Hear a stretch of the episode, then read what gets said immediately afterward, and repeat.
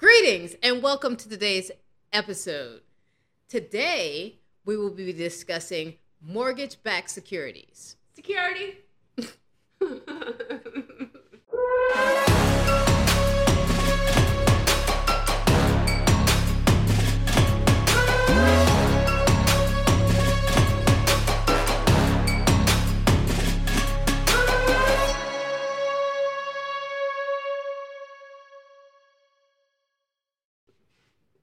And we like to refer to them as mortgage-backed bonds. Ah, right. So this is going off of our bond episodes. It absolutely does segue. Awesome. Yes, thank you. I made it myself. So we like to think of Ginnie Mae and Fannie Mae and Freddie Mac and Sally Mae and yeah. Sally Mae. No, seriously, Ginnie Mae and Fannie Mae. So GNMA, what does it stand for? The Government National Mortgage Association. Yeah. GNMA. Ginnie Mae specializes in mortgage-backed securities, passing the interest and principal payment of borrowers to investors. Upon a mortgage payment, Ginnie Mae deducts a small service charge and forwards the mortgage payments to its investors with payments guaranteed in case the borrower fails to pay the mortgage. That sounds good. I think I might get in on that. Yeah, very cool. Also, you have FNMA, Fannie Mae. Those would be publicly owned, government-sponsored corporation. Okay. That purchases mortgages from lenders and resells them to investors, dealing mostly with mortgages backed by the Federal Housing Administration, the FHA. Lot of letters. Yeah, a lot of letters. Alphabet acronym soup. Buy a piece of a pool of mortgages, essentially. If you're asking, what is a mortgage-backed security or mortgage-backed bond? That's what it is. The investor sees profit from a pool of residential mortgages. Mortgage bonds can be profitable, but complicated. Mortgage-backed bond ETFs are an attractive option where the exposure to agency-backed mortgages come with potentially attractive yield, duration, and risk. Okay. Hit them with a 1, 2, 3. Yield, duration, and risk. Yield, duration, and risk. There you go. Potential downsides to investing in mortgage-backed securities. The biggest one is the prepayment risk. Okay. So prepaying a mortgage. Oh, the horror. So borrowers make higher than expected monthly payments, or their mortgage is paid off early. Or the primary mortgage was refinanced when the interest rates go down. Okay. So that can impact, what you get. Right. In return.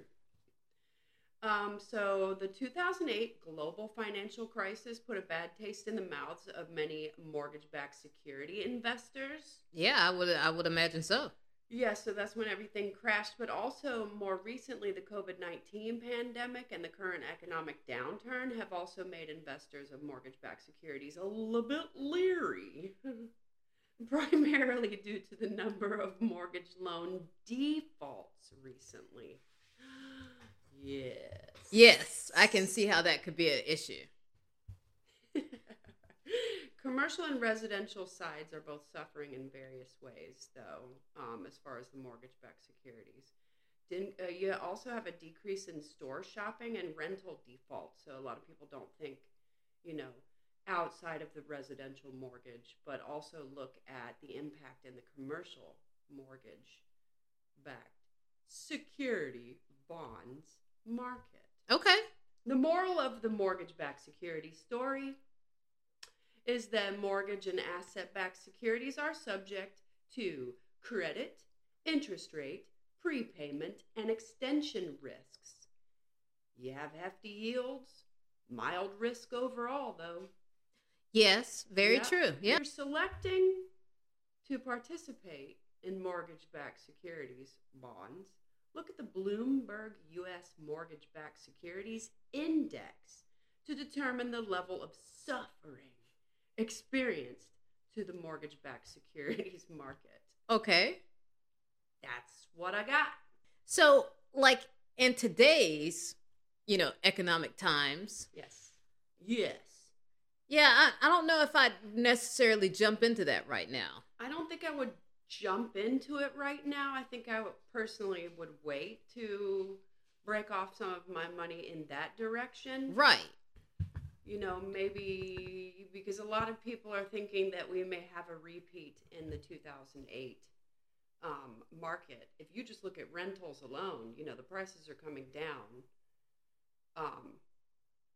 On rentals? And on rentals, just real estate in general. So that's not a very good indicator. Yeah. As far as in the mortgage world as well, they are related. Yeah, so I think that it's something interesting to think about in the future, maybe in different times, but mm-hmm. right now in the 2022, 2020, early 2023 market, yeah. I think that that's something that, you know, I might, you know, steer a little clear of, but it's good to know. Yeah, I agree. Something to look into, but again, you know, they're pretty safe because, you know, they are essentially protected by the government. Yeah. So, you know, I'm liking more and more of those investment opportunities where you have certain level of guarantees.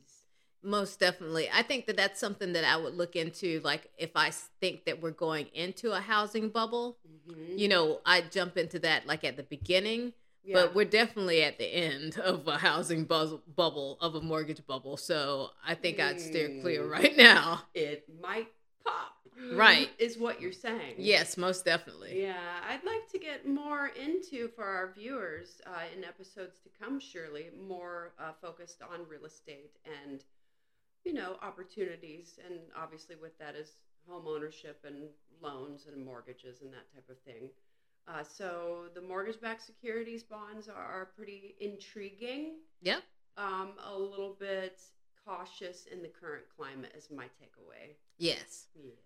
I think that that's it for today. And yes. Thank you for joining us today. And make sure that you like and hit the notification bell. And also subscribe. Please and do. Make sure that you comment. Make friends in the comments. That's right. We'd like love friends. To hear from you. Yes. Lots of reviews too, if you don't mind. Don't keep us a secret. That's right. We didn't sing in the intro. What do you want to sing? I don't know. No clue. No clue.